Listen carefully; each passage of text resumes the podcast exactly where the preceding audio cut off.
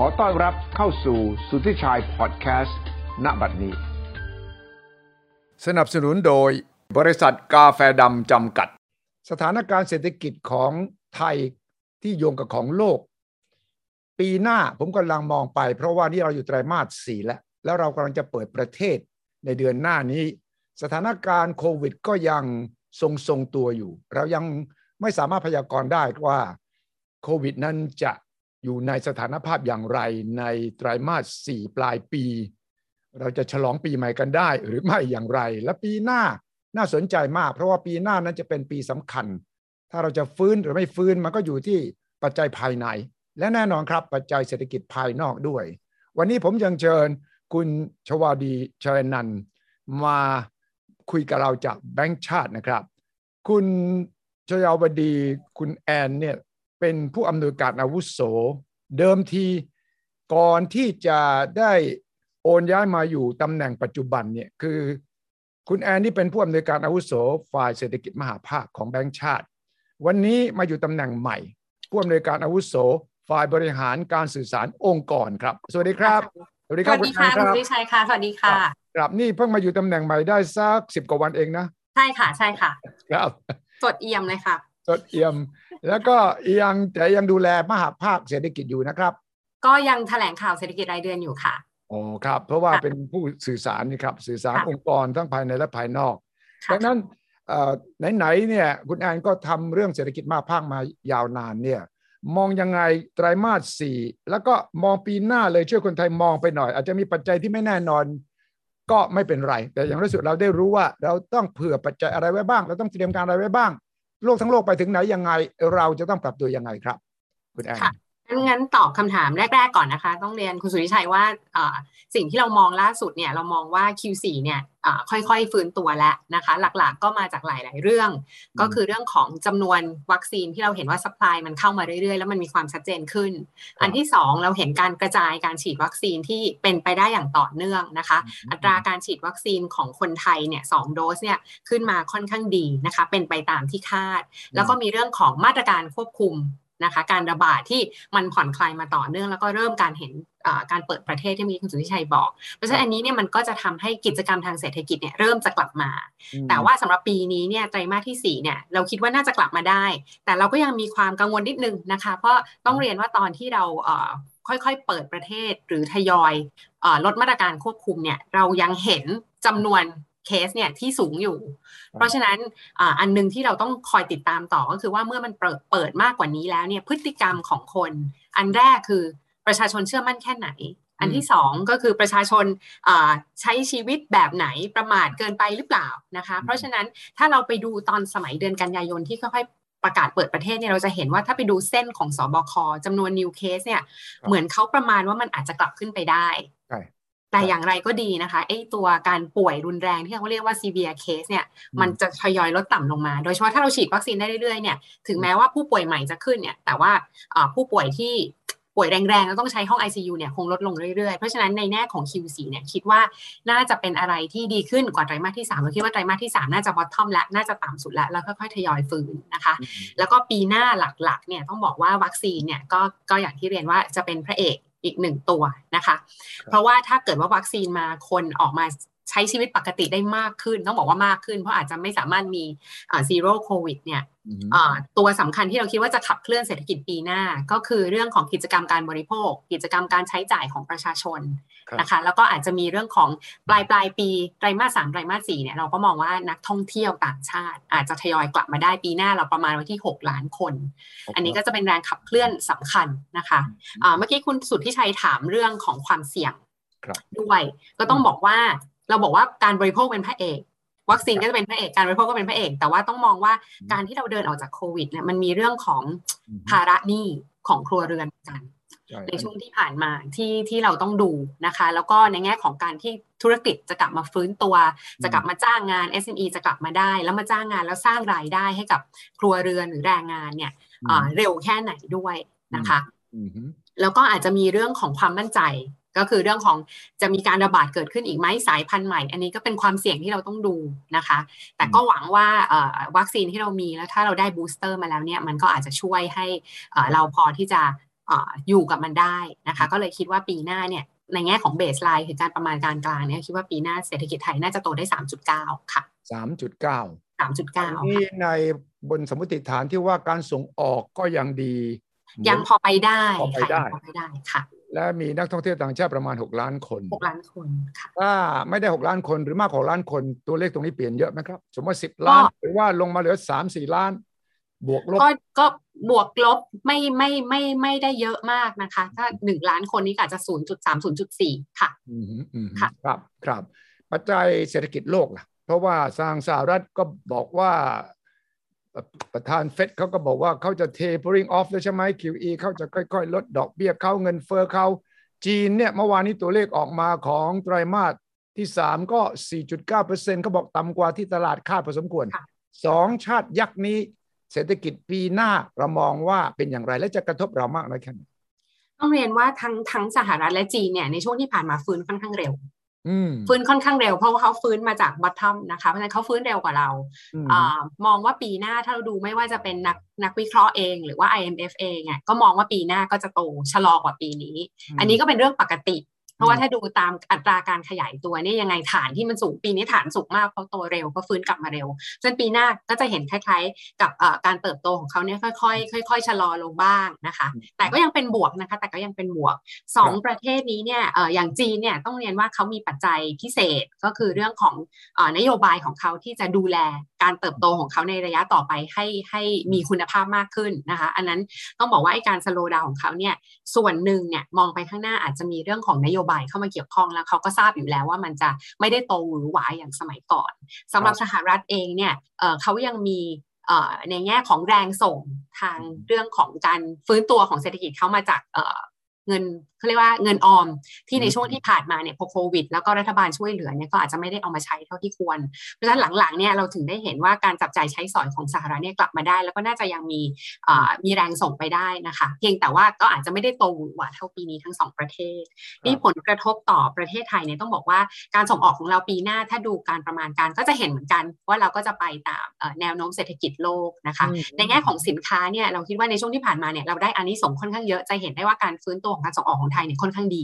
ครับใช่ดีแล้วก็เป็นตัวนำให้เศรษฐกิจในช่วงที่ผ่านมาเนี่ยเอ่อเติบโตได้ดี แล้วก็ตัวเลขการส่งออกโตหวือหวามากนะคะ ของไทยก็เพิ่งมาชะลอลงในช่วงที่เราเห็นการระบาดของเดลต้าอ่าไวรัสอ่าสายพันธุ์เดลต้าในประเทศอ่าคู่ค้านะคะก็ชะลอลงบ้างครับแต่เอ่อเรามองว่าปีหน้าเนี่ยมันอาจจะไม่ใช่ปีของการส่งออกสินค้า แต่มันจะเป็นปีของการส่งออกบริการ บริการนะคะอืมใช่เพราะว่าปีหน้าเนี่ยเราก็มองว่าทั่วทั่วโลกเนี่ยก็จะเริ่มมีการท่องเที่ยวกลับมา นะคะ แล้วไทยเองที่เป็นประเทศที่อ่าพึ่งพาการท่องเที่ยวสูง เรามี capacity ในการรับนักท่องเที่ยวเนี่ยอ่าถ้าเกิดว่านักท่องเที่ยวกลับมาได้เนี่ยก็อันนี้ก็ก็ก็จะช่วยเรา เพราะฉะนั้นอ่าจีนสหรัฐในแง่ของการส่งออกอาจจะไม่ได้ช่วยนะคะ แล้วก็ในแง่ของจีนปีหน้าเนี่ยก็อาจจะยังไม่ได้สบายใจที่จะให้นักท่องเที่ยวกลับมา แต่เราก็คิดว่าเราอาจจะมีนักท่องเที่ยวจากทางอื่น เพราะฉะนั้นก็คงจะมาพอชดเชยกันไปได้ก่อนนะคะ แล้วก็การท่องเที่ยวคงต้องค่อย ๆ กลับมาสำหรับไทยเพราะว่าจะกลับไป 40ล้านเหมือนตอนปี 2562 คงยากค่ะกี่ปีเนี่ยกว่าจะกลับไปเหมือนเดิมคิดว่าสามสี่ปีค่ะ อันนี้ขึ้นอยู่กับว่าอยากได้อะไรเท่าเดิม ถ้าอยากได้จำนวน ถ้าถ้าคุณสุริยะอยากได้จำนวนเท่าเดิม40ล้านคนเนี่ย คงจะประมาณ3-4ปี แต่ถ้าอยากได้รายได้เท่าเดิม ก็ขึ้นอยู่กับนโยบายและว่าหลังจากนี้เนี่ยเราจะเพิ่มมูลค่าเพิ่มเราจะเอ่อดูแลในเรื่องของครับการเพิ่มเอ่อโรงพยาบาล wellness ม อะไรยังไงมากน้อยแค่ไหน ถ้าสร้างรายได้มากขึ้นเราก็ไม่ต้องรอให้ 40 ล้านก็ได้ค่ะ เราสัก 30 ล้านเราก็อาจจะได้รายได้เท่าเดิมก็ได้ เพราะฉะนั้นเราก็จะกลับมาได้ภายในปี 2 ปีค่ะ ผมก็เห็นเอ่อแบงก์ชาติเอ่อโดยเฉพาะท่านผู้ว่าก็พยายามจะนำเสนอว่าหลังโควิดแล้วเศรษฐกิจไทยเราต้องปรับตัวเปลี่ยนแปลงดิจิทัลอีโคโนมีมากขึ้นยังไงเนี่ยคือไม่ใช่ไปใช้สูตรเดิม พึ่งพาการท่องเที่ยว พึ่งพาการส่งออกสองอย่างแล้ว จะต้องมีเครื่องยนต์เพิ่มแล้วเนี่ยแบงก์ชาติมีข้อเสนออะไรเป็นรูปธรรมไหมว่าโควิด นี้อาจจะเป็นวิโอกาสในวิกฤตที่เราต้องใช่วางแผนใหม่เลย ใช่ค่ะมอันนี้ชัดเจนในเรื่องของท่องเที่ยวเหมือนเซตซีโร่ว่าหลังจากนี้เนี่ยเราเราเรานักท่องเที่ยวที่จะเข้ามาเนี่ยเราอยากได้แบบไหน นะคะ แล้วก็ตอนนี้เข้าใจว่ามีการคุยกันค่อนข้างเยอะแบงค์ชาติเองก็มีการศึกษาออกมา ในเรื่องของการที่เราจะฟ้าหลังฝนเราจะพัฒนาการท่องเที่ยวเราเป็นยังไง ก็มี recommendation แล้วก็กำลังคุยกันกับกับหลาย ๆ คณะกรรมการอยู่อันนี้ก็หวังว่าจะเป็นผลนะคะ อีกส่วนหนึ่งเป็นเรื่องดิจิทัลเราเห็นว่าในช่วงที่ผ่านมา ถ้าคุณสุริยะอยู่สังเกตข้อมูลแรงงานเนี่ยการส่งออกเราดีมากเลย แต่ว่าการจ้างงานในภาคการส่งออกหรือภาคการผลิต มันยังไม่ได้ดีขึ้น มันสะท้อนว่าที่ผ่านมาเนี่ยอ่า มันมีการทำ automation มากขึ้น มันเริ่มเห็นนะคะ มันเริ่มเห็น automation มากขึ้น เพราะฉะนั้นหลังจากนี้เนี่ยไม่ใช่แค่ธุรกิจเองที่จะต้องลงทุนอันเนี้ย เพราะฉะนั้นการลงทุนในอนาคตเนี่ยอาจจะเข้ามาเป็นหนึ่งในเครื่องยนต์ที่มันดับมานานมากแล้วนะคะสำหรับประเทศไทยเนี่ยอันนี้ถ้าเกิดว่ามันมี automation มากขึ้นเนี่ยก็คิดว่าการลงทุนจะมาเป็นเครื่องยนต์ที่ที่ที่ช่วยในการขับเคลื่อนเรามีหลาย ๆ เครื่องยนต์ดีกว่านะคะะจะได้จะได้ประคับประคองไปได้ใน ขณะที่แรงงานเองถ้าถ้าถ้าเขาออโตเมตขนาดนี้แรงงานก็อยู่ไม่ได้เหมือนกันนะก็ต้องปรับตัวเช่นเดียวกัน อันนี้ก็ต้องเป็นเรื่องของแรงงานการฝึกทักษะใหม่ที่ยอมยอมรับว่าจะใช้หุ่นยนต์มากขึ้น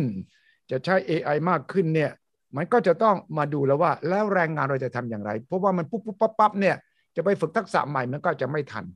เพราะว่าเนี่ยมีอย่างที่ผมเห็นแบงค์ชาติพยายามออกมาอธิบายว่าคำว่าผู้ว่างงาน กับผู้เสมือนว่างงานต่างกันอย่างไรใช่ไหมตรงเนี้ยมีคำอธิบายยังไงก่อนตอนนี้ก่อนที่เราจะไปพูดถึงว่า แรงงานเราจะต้องเปลี่ยนทักษะแล้ว มันจะอยู่แบบเดิมไม่ได้แล้ว แต่ณวันนี้มันมีสองสองคำนี้ ผู้ว่างงานกับผู้เสมือนว่างงาน เสมือนนี่ว่างงานจริงหรือว่างานชั่วคราวหรือว่ายังไง คือว่างงานเนี่ยคือยังเป็นยังยังยังมองหางานแต่หาไม่ได้นะคะ หรือระหว่างรอเขาเรียกกลับไปทำงาน อันนี้เรียกว่าผู้ว่างงาน แต่ผู้เสมือนว่างงานเนี่ยคือคนที่จริง ๆ แล้วเขาก็บอกว่าเขามีงานทำแหละ แต่ปกติแล้วเราเราท่านท่านเวลาทำงานกันเนี่ย ปกติก็จะประมาณเจ็ดแปดชั่วโมงต่อวัน กลุ่มนี้เนี่ยจะทำงานน้อยกว่าสี่ชั่วโมงต่อวัน เพราะฉะนั้นถ้าเรานับ สี่ชั่วโมงแล้วถ้าเกิดเขาได้ค่าแรงเป็นจำนวนชั่วโมงค่ะคุณสุริชัยแปลว่ารายได้เขาเนี่ยต่อให้เขาบอกเขามีงานทำอะแต่รายได้เขาลดลง เพราะฉะนั้นเราจะเราจะไม่คิดถึงเขาเลยว่ามันเป็นประเด็นมันเป็นปัญหาที่เราจะต้องเร่งแก้ไขก็คงไม่ได้ แล้วกลุ่มนี้มีสองล้านกว่าคน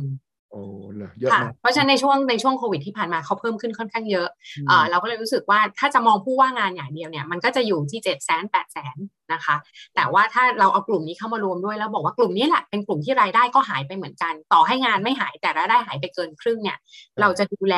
อ่าภาครัฐจะดูแลทำให้รายได้เขากลับมาหรือพยุงรายได้เขายังไง เพราะว่ากลุ่มนี้แหละคือกลุ่มที่จะเป็นผู้บริโภคในอนาคตของเราค่ะใช่ใช่ดังนั้นตอนนี้ ความกังวลของแบงค์ชาติที่โดยเฉพาะทางด้านเศรษฐกิจมหาภาคเนี่ยเรื่องของการว่างงาน และแรงงานหลังโควิด มันมีรอยเชื่อมต่อกันยังไง และถ้าเรามองว่า AI เข้ามามากขึ้นหุ่นยนต์เข้ามามากขึ้นเนี่ยเราจะทำยังไงกับแรงงานที่มีอยู่และแรงงานที่กำลังจะออกจากมหาวิทยาลัยที่กำลังเข้าสู่ตลาดแรงงาน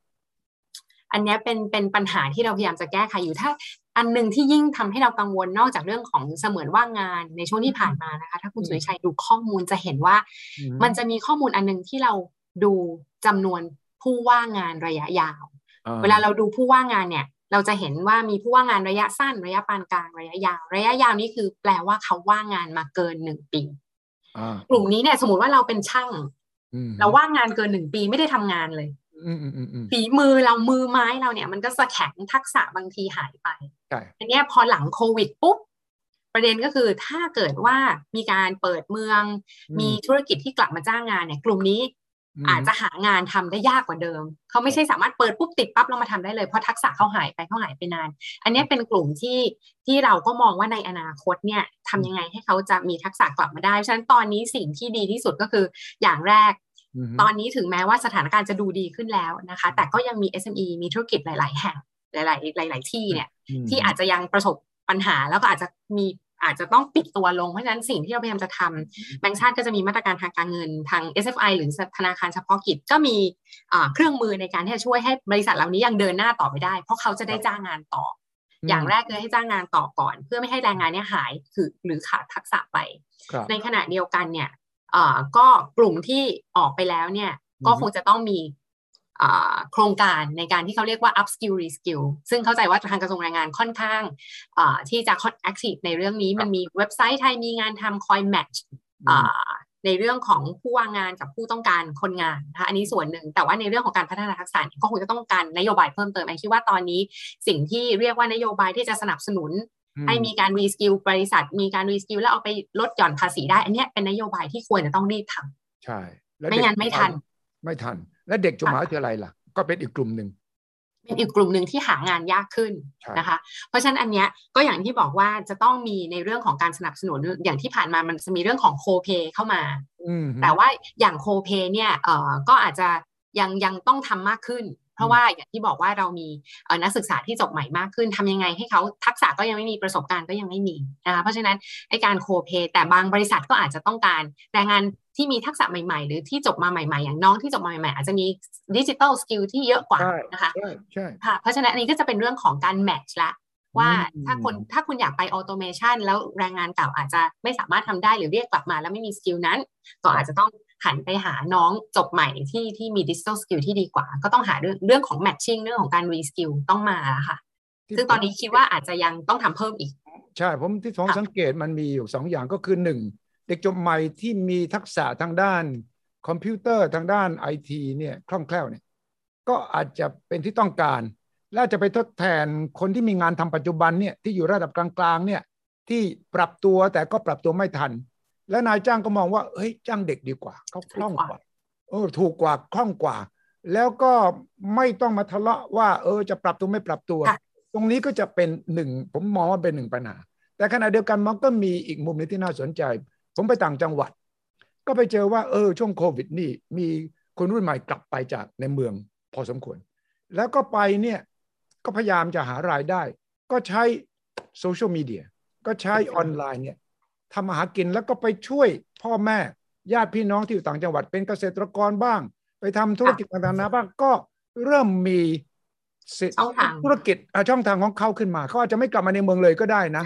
ตรงนั้นก็อาจจะเป็นข่าวดีในแง่ที่ว่าชนบทเนี่ยก็จะเปลี่ยนสภาพก็คือ จะมีคนรุ่นใหม่กลับไปอยู่มากขึ้น แล้วก็จะนำเอาทักษะทางด้านออนไลน์เนี่ยไปเผยแพร่ในต่างจังหวัดมากขึ้น คุณแอนมองยังไงว่าในเศรษฐกิจมหาภาคเราก็ต้องมอง สองสามมุมนี้ด้วยนะใช่ใช่อันนี้อันนี้เห็นด้วย อันนี้เห็นด้วยเลยค่ะ แล้วก็คิดว่าอันนี้จะเป็นจะเป็นวิธีที่ดีที่สุดในการที่จะกระจายให้ความรู้ด้านดิจิทัลให้คนอื่นมาสอนก็ให้ลูกหลานเพื่อนบ้านเราสอนเนี่ยในแง่ของลูกหลานเพื่อนบ้านเราเนี่ย คุณพ่อคุณแม่คุณปู่คุณย่าเนี่ย น่าจะสบายใจแล้วก็เราก็รู้ว่าในแง่ของอย่างเช่นเราบอกเรากำลังพูดถึงสมาร์ทฟาร์มิงพูดมานานแล้วใช่ใช่ใช่ใช่เพียงแต่ว่าfarmer เราอาจจะยังไม่ได้ มีเครื่องไม้เครื่องมือ หรือมีประสบการณ์มากพอในเรื่องของการทำดิจิทัลหรือเอาเทคโนโลยีมาใช้ อันนี้ก็เป็นโอกาสดีมาก ๆ นะคะ ที่เราจะสนับสนุนให้เกิด smart farming มีอีกจริง ๆ มีอีกเรื่องหนึ่งนอกจากกระแสดิจิทัลที่มาค่ะคุณสุทธิชัย อีกตัวหนึ่งที่จะเข้ามาก็คือกระแส aging aging society อ่า เพราะฉะนั้นในแง่ของแล้วหลังโควิดเนี่ยต้องบอกว่าทุกคนก็มีความรู้สึกความระมัดระวังมากขึ้นในเรื่องของสุขภาพ เพราะฉะนั้นงานในลักษณะของการดูแลผู้ป่วย สมมุติว่าถ้าอ่านดิจิตอลอาจจะไม่เก่ง แต่ถ้าเป็นคนดูแลผู้ป่วยได้อ่า แล้วก็ตอนนี้เรามีคนด้านนี้ไม่เยอะมาก ต้องบอกว่าต่อไปในอนาคตเนี่ย ความต้องการแรงงานด้านนี้ก็จะมีเยอะขึ้นเช่นเดียวกัน ต่อไปถ้าเกิดว่าโรงแรมเราไม่ใช่จะแค่ ปูเตียงเป็นชงเหล้าเป็นนะคะทำอาหารเป็นแต่ต้องดูแลผู้ป่วยได้ด้วย วัดความดันวัดเจาะเลือดได้ด้วยอะไรเงี้ย อันนี้ก็จะเป็น skill ที่อาจจะสามารถที่จะ retrain กันได้ค่ะแล้วก็จะเป็นธุรกิจในต่างจังหวัดได้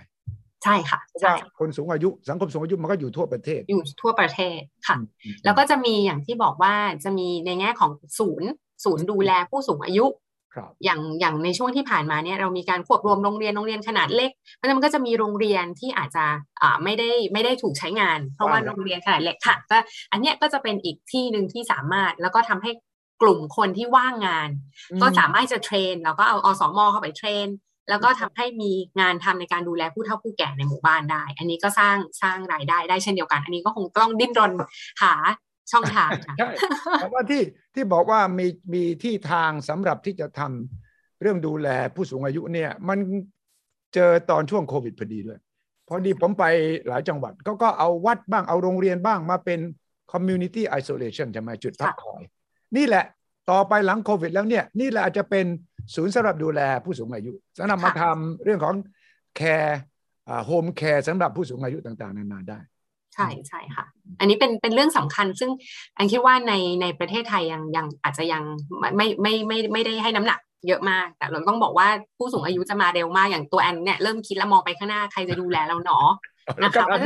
เริ่มคิดแล้วเหรออันนี้พูดจากพูดจากความต้องการภายใน ไม่แต่ว่าที่ที่ ทางทางการหรือว่าเอกชนเนี่ย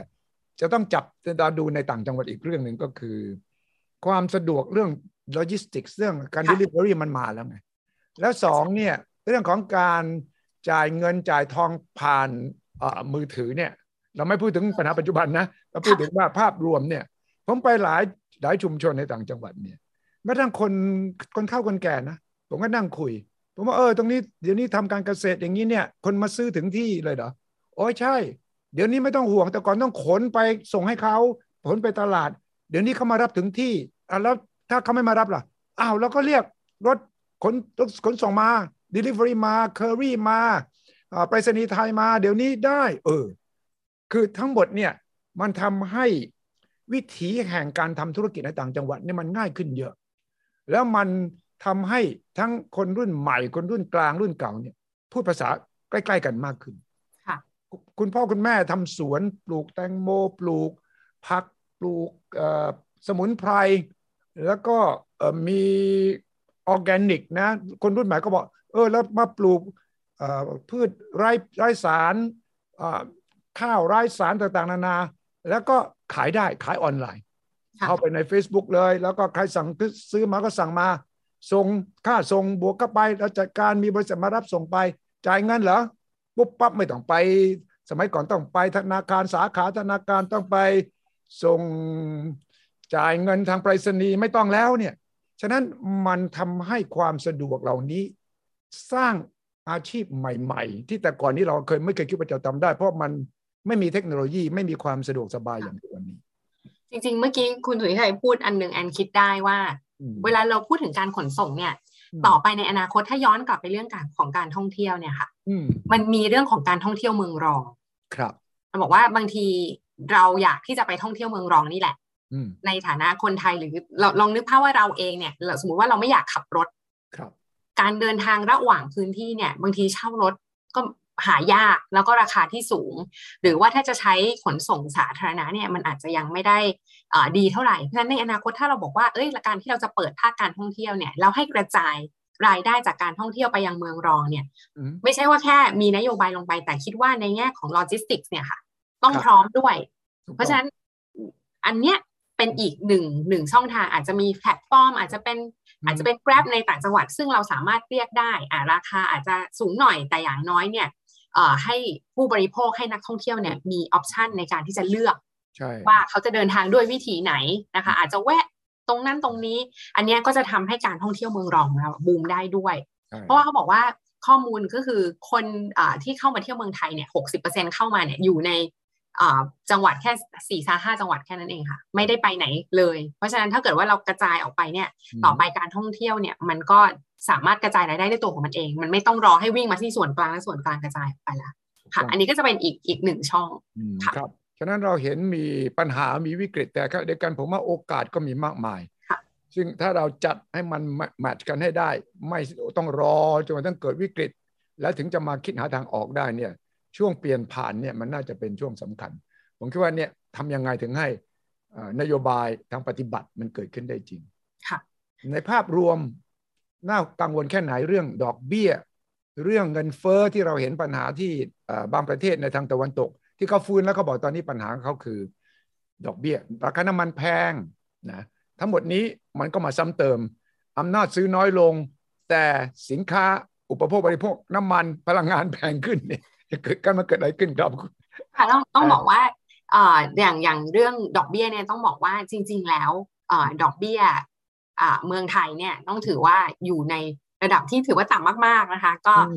ถ้าได้ยินมาคือต่ำที่สุดละในในภูมิภาคแล้วก็ต่ ที่สุดในประวัติการของเราแล้วนะคะ เพราะฉะนั้นเราก็ถือว่าในแง่ของของของต้นทุนการกู้ยืมเนี่ยอาจจะยังไม่ได้เป็นอุปสรรคต่อการฟื้นตัวแต่ประเด็นก็คืออย่างสมมติถ้าถ้าเราพูดถึงแค่เรื่องของอสภาพคล่องก่อนประเด็นของประเทศไทยเนี่ยในช่วงที่ผ่านมาพอเสี่ยงมาก ๆ ประเทศอยู่กับท่องเที่ยวมาก ๆ เนี่ยมันอาจจะไม่ใช่เรื่องของดอกเบี้ยที่เป็นปัญหา แต่มันก็คือว่าบริษัทที่หรือธุรกิจที่เล็ก ๆ แล้วก็อาจจะเสี่ยงหน่อยเนี่ยอาจจะเข้าถึงสภาพคล่องได้ยาก มันไม่ใช่ดอกเบี้ยแต่มันคือเข้าไม่ถึงนะคะ อันนั้นเป็นประเด็นหนึ่งแต่ว่าอันเนี้ยเราก็มีมาตรการออกไปช่วยเหลือนะคะ ก็ช่วยดูแลได้ระดับหนึ่งนะคะทีนี้เมื่อกี้คุณสุชัยพูดเรื่องเงินเฟ้อต้องบอกว่าเงินเฟ้อเนี่ยเวลาถามเมืองไทยเนี่ยเวลาประชุมกันกับประเทศอื่น ๆ เนี่ยเราจะเห็นเลยว่าประเทศไทยเนี่ยปัญหาไม่เหมือนคนคนอื่น ต้องบอกว่าตอนนี้ในโลกเนี่ยเราเริ่มเห็นเงินเฟอ้อขึ้นมาเนี่ยเงินเฟอ้อมาจากสองส่วนตอนนี้เงินเฟอ้อในโลกนะเงินเฟอ้อส่วนแรกมาจาก pen up demand ก็คือคนที่อั้นคืออั้นไว้หลาย ๆ ประเทศที่ในช่วงที่ผ่านมาเจอโควิดเนี่ยไม่ได้จับจ่ายใช้สอยมีมาตรการปิดเมืองนะคะ มีเอ่อ saving ที่สูงขึ้นเนี่ยไม่ได้เที่ยวนะคะ อะก็มีก็มีเงินออมเยอะ เพราะฉะนั้นพอเปิดเมืองปุ๊บพอได้เคลื่อนที่ได้เนี่ยก็จับจ่ายใช้สอย อันนี้เป็นเป็นเป็นอ่าเป็นปกติของเอ่อโลกหลังวิกฤตนะคะ ที่อาจจะมีเพนอัพดีมานอีกส่วนหนึ่งก็จะเป็นเรื่องของหลาย ๆ คนทราบแล้วว่าเป็นเรื่องของสป라이เรื่องของอุปทาน ไม่ว่าจะเป็นราคาน้ำมันที่แพง อันนี้ราคาน้ำมันที่แพงมันก็มาจากอากาศที่ปีนี้หนาวเย็นกว่าปกตินะคะ มีเรื่องโอเปกหลายประเทศในโอเปกก็อาจจะมีข้อจำกัดในเรื่องของการเพิ่มกำลังการผลิตนะคะ แล้วก็มีเรื่องของแก๊สของรัสเซียด้วย เพราะฉะนั้นอันนี้มันก็เลยทำให้ราคาพลังงานเนี่ยเพิ่ม อันนี้เป็นส่วนหนึ่งอีกส่วนหนึ่งมีเรื่องค่าขนส่งสินค้านะคะ freight ตู้คอนเทนเนอร์ตั้งแต่มีโควิดเนี่ยในแง่ของการ ขนย้ายตู้คอนเทนเนอร์เนี่ยจำนวนคนก็น้อยลงเพราะคนงานน้อยลงสหรัฐเนี่ยเอาตู้คอนเทนเนอร์ลงที่ท่าเรือปุ๊บ กว่าจะขับไปถึงที่อ่ามีคนเอาลงไหมอ่าไม่มีต้องจอดรอกว่าคอนเทนเนอร์จะกลับมาที่ท่าเรือ เพราะฉะนั้นมันก็เลยทำให้เกิด container shortage ทั่วโลกนะคะ อันนี้เป็นอันที่หนึ่งอีกอันหนึ่งที่เราเจอมาสักพักแล้วคือเซมิคอนดักเตอร์ชิปก็ไม่มีชิปก็ไม่มีชิปชิปอยู่ไหนนะคะ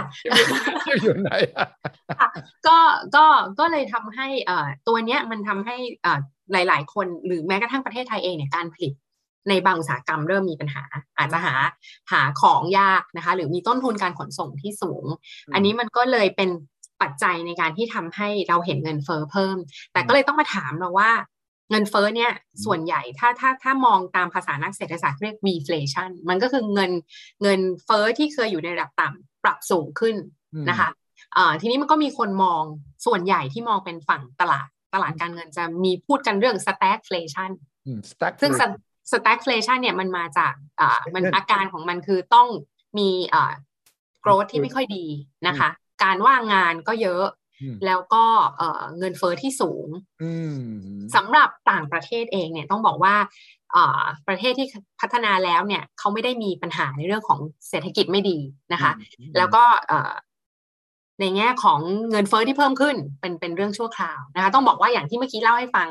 ถ้าตอนนี้มันมาจากอากาศหนาวเย็น เพราะฉะนั้นปีหน้าเนี่ยคาดว่าในไตรมาสที่หนึ่งพอหลังหลังจากนั้นไปแล้วนะคะโอเปกเริ่มขยับขยายได้เนี่ยตรงนี้ในแง่ของราคาพลังงานเนี่ยก็น่าจะปรับลดลงได้ แล้วก็ในแง่ของคอนเทนเนอร์กับเซมิคอนดักเตอร์เนี่ยก็ถ้าคุยกับผู้ประกอบการเขาก็จะมองว่าสักปีหน้าครับครึ่งปีหลังจะสถานการณ์จะค่อยๆดีขึ้นดังนั้นมันก็จะเห็นได้ว่าเออ ยังมันเป็นแค่ชั่วคราวแต่จะเป็นชั่วคราวที่พูดกันเป็นครึ่งปีนะคะสำหรับประเทศไทยเนี่ยของเราอาจจะอย่างที่เรียนว่าปัญหาอาจจะไม่ได้เยอะเท่าไหร่ เพราะว่าต่อให้ราคาน้ำมันสูงนะคะ เราเห็นหมวดเชื้อเพลิงเราขึ้นนะคะ แต่ว่าในแง่ของภาครัฐที่มีมาตรการในการช่วยเหลือค่าน้ำค่าไฟเนี่ย มันก็ช่วยลด ต้นไอ้ไอเรื่องต้นทุนพลังงานลงได้นะคะ แล้วก็ต้องบอกว่าเศรษฐกิจของเรายังค่อนข้างเปราะบางการฟื้นตัวยังเปราะบางต่อให้ต้นทุนเพิ่มขึ้นบ้างเนี่ย ถามว่าธุรกิจที่อาจจะขายของได้ยากช่วงนี้เนี่ย อาจจะปรับราคาก็ไม่ได้ เพราะฉะนั้นมันการส่งผ่านมันไม่มาอ่าเพราะฉะนั้นในแง่ของเงินเฟอ้อของไทยเนี่ยยังถือว่าถ้าดูตามประมาณการเงินเฟอ้อเนี่ยก็ถือว่าอยู่เรียนะคะ ขอบล่างของกรอบเป้าหมายเลยทีเดียวใช่ค่ะหนึ่งเปอร์เซ็นสำหรับปีนี้นะคะ แล้วก็หนึ่งจุดสี่ปีหน้า เพราะว่าฐานต่ำในปีนี้ ก็ยังถือว่าต่ำนะคะจีนเป็นยังไง ปีหน้าจีนปัญหาเรื่องเอเวอร์แกรนนะใช่ไหมป่ามันรู้ว่าตอนนี้ยังไม่เคลียร์เลยนะ ผมตามทุกวันว่าตัวลงเขาจ่ายไหมเนี่ย ดอกเบี้ยเขาก็จ่ายบ้างไม่จ่ายบ้าง ขายของบ้างใช่ไหมขายของออกไปเอาเงินบ้าง แล้วปัญหา ของจีนเศรษฐกิจปีหน้ามีนอกเหนือจากเรื่องอสังหาริมทรัพย์ยักยักบางเจ้าแล้วเนี่ยอย่างอื่นที่น่ากังวลมีอะไรไหมครับ คือเข้าใจว่าในในแง่ของตลาดอสังหาริมทรัพย์เนี่ยจีนก็คงจะเหมือนคล้ายๆ อาจจะอาจจะเขียนเสือนิดนึง ก็คือต้องดูว่าถ้าคุณถ้าคุณแตกแถวนะคะ ก็อาจจะต้องต้องประสบความยากลำบากแต่ในที่สุดแล้วอ่าในแง่ของในแง่ของการมองภาพเสถียรภาพโดยรวมของจีนเนี่ยก็คิดว่ายังไงทางการก็น่าจะต้องเข้ามาดูแลระดับหนึ่งนะคะนี้เศรษฐกิจของจีนอย่างที่เรียนว่าปีหน้าเนี่ยอาจจะไม่ได้โตหวาแล้วนะคะ เพราะฉะนั้นอย่างที่บอกว่าในแง่ของในแง่ของ การที่เขาจะพยายามลดกิจกรรมทางเศรษฐกิจที่มันไปสร้างคาร์บอนฟุตพิ้นนะคะ ที่ที่มันไปทำให้เศรษฐกิจเขาในอนาคตมันโตไม่ยั่งยืนเนี่ยเขาเริ่มตระหนักวันนี้ละว่าเขาต้องทำอย่างถ้าเราย้อนไปดูพวก c b a m นะคะพวกมาตรฐานใหม่ๆ ที่ออกมาลองนึกภาพว่าถ้าประเทศที่พัฒนาแล้วทั้งหมดหรือหลาย ๆ ประเทศที่เป็นคู่ค้ากับจีนเนี่ยลุกขึ้นมาให้ความสำคัญกับมาตรฐานเหล่านี้เนี่ย เขาเองถ้าเขาไม่ปรับตอนนี้ ถ้าเขาไม่ลดคาร์บอนฟุตพิ้นถ้าเขาไม่ลดไอตัวการทำลายสิ่งแวดล้อมด้วยการผลิตหลาย ๆ อย่างเนี่ยเขาก็อาจจะสูญเสียผู้ค้าสูญเสียตลาดไปนะเพราะฉะนั้นนี่เราถึงเห็นว่าจีนเนี่ยเขาพยายามที่จะคือเจ็บตอนนี้ เจ็บนิด ๆ เพื่อให้เขาโตได้นาน ๆ อันนี้ก็เป็นสิ่งที่เราเองเราเราเทเข้ามาเหมือนกันว่า เศรษฐกิจไทยก็คงจะก็คงจะได้ผลกระทบบ้างนะคะ ก็จีนถือว่าเป็นคู่ค้าถ้าถ้าถ้าตามตัวเลขของทปทเองเนี่ยอยู่ประมาณ 18%นะคะที่ที่มีความสำคัญกับเราทั้งทั้งเรื่องของการนำเข้าส่งออกแล้วก็การค้าเนี่ยเพราะฉะนั้นเราเองเราคงเราคงได้รับผลกระทบบ้าง ก็แต่ต้องเรียนว่าในหลาย ๆ ในหลาย ๆ เรื่องอย่างเราเองเนี่ยเราเป็นพันธมิตรเราเป็นเรียกว่านโยบาย regionalization ของจีนเนี่ยมันก็อาจจะทำให้เราอาจจะไม่ได้รับผลกระทบเยอะ เท่าไหร่ เพราะว่าเราก็ยังเป็นคู่ค้าในบางเรื่องอยู่นะคะ ก็เลยมองว่าจีนคงน่าจะค่อยๆค่อยๆย่อ โตย่อลงนะคะ ไม่ได้โตเร็วเท่าเดิม แต่ว่ามองว่าเขาน่าจะสแตนขึ้นหรือว่าโตได้นานขึ้น ไปเรื่อยๆนะคะ สรุปว่าปีหน้าสำหรับประเทศไทยน่าจะดีขึ้น แล้วก็มีอะไรก็กังวลบ้าง มีอะไรต้องกังวลข่าวดีคืออะไรข่าวข่าวมีคืออะไรข่าวน่ากังวลมีอะไร ข่าวที่อย่างที่น่ากังวลคือเรียนไปแล้วว่าเราอ่าจะจะดูแลให้มีการบริหารจัดการหนี้ต้องเรียนว่าถ้าตราบใดที่คนยังแบกหนี้นะคะ ไว้ไว้หรือธุรกิจยังแบกหนี้ไว้เนี่ยไอ้กิจกรรมทางเศรษฐกิจมันกลับมาได้ไม่เต็มที่แน่นอนนะคะ ความเชื่อมั่นของประชาชนจะใช้เงินจะลงทุน ถ้าเกิดยังมีหนี้อยู่เนี่ย มันไปได้ไม่ดีเท่าที่ควรเพราะฉะนั้นอันเนี้ยเป็นเป็นสิ่งที่ต้องดูแลในระยะต่อไป นะคะ อีกส่วนหนึ่งก็คือเป็นเรื่องของอวัคซีน อันนี้ยังไงก็ก็ก็ยังมีความสำคัญอยู่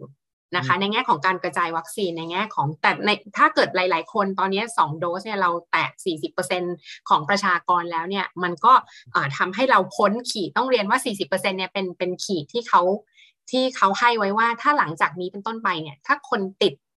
มีการระบาดมากขึ้นเนี่ย severe case จะลดลงแล้ว ถ้าดูจากตัวอย่างต่างประเทศนะคะ ประเด็นที่เรากังวลก็คือว่าหลังจากนี้เราจะกลับมามีสายพันธุ์ใหม่ไหม หรือถ้าเราเปิดเมืองเร็วเกินไปแล้ว new case เกิดมา ในแง่ของ severe case อาจจะน้อย แต่ความเชื่อมั่นของคนเนี่ยค่ะ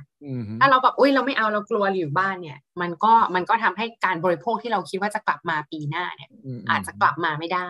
แล้วก็อีกส่วนหนึ่งเป็นเรื่องของการใช้จ่ายภาครัฐมาตรการภาครัฐ ต้องบอกว่าปีนี้บทบาทภาครัฐ หรือปีที่แล้วเนี่ยบทบาทภาครัฐมีค่อนข้างเยอะใช่ถ้าดูเนี่ยถ้าไม่มีภาครัฐเราอาจจะโตลบกว่าลบอาจจะลบถึงลบเก้านะคะปีที่แล้วอ่า เพราะฉะนั้นในระยะต่อไปเนี่ยในช่วงหัวเลี้ยวหัวต่ออย่างที่คุณสุชัยบอกเนี่ยในแง่ของการเยียวยา ในแง่ของการพยุงรายได้ยังสำคัญ แล้วก็อาจจะต้องการภาครัฐ ซึ่งเขายังมี5้าแสนล้านพรกห้าแสนล้านที่ยังสามารถทยอยใช้ได้นะคะแล้วก็หลังจากนี้เนี่ยคิดว่าโครงการที่เป็นเรื่องของอการลงทุน โครงการที่เป็นโครงสร้างพื้นฐานต้องเร่งกลับมา อันนี้ก็ให้ควบคู่ไปกับ ประชาชนก็ยังพยุงรายได้ต่อไปได้ แล้วก็ศักยภาพของเศรษฐกิจเราที่โตช้าหายไปนานเนี่ยมันต้องรีบบูสต์กลับมา ไม่งั้นในแง่ของอย่างสมมติว่าเราใช้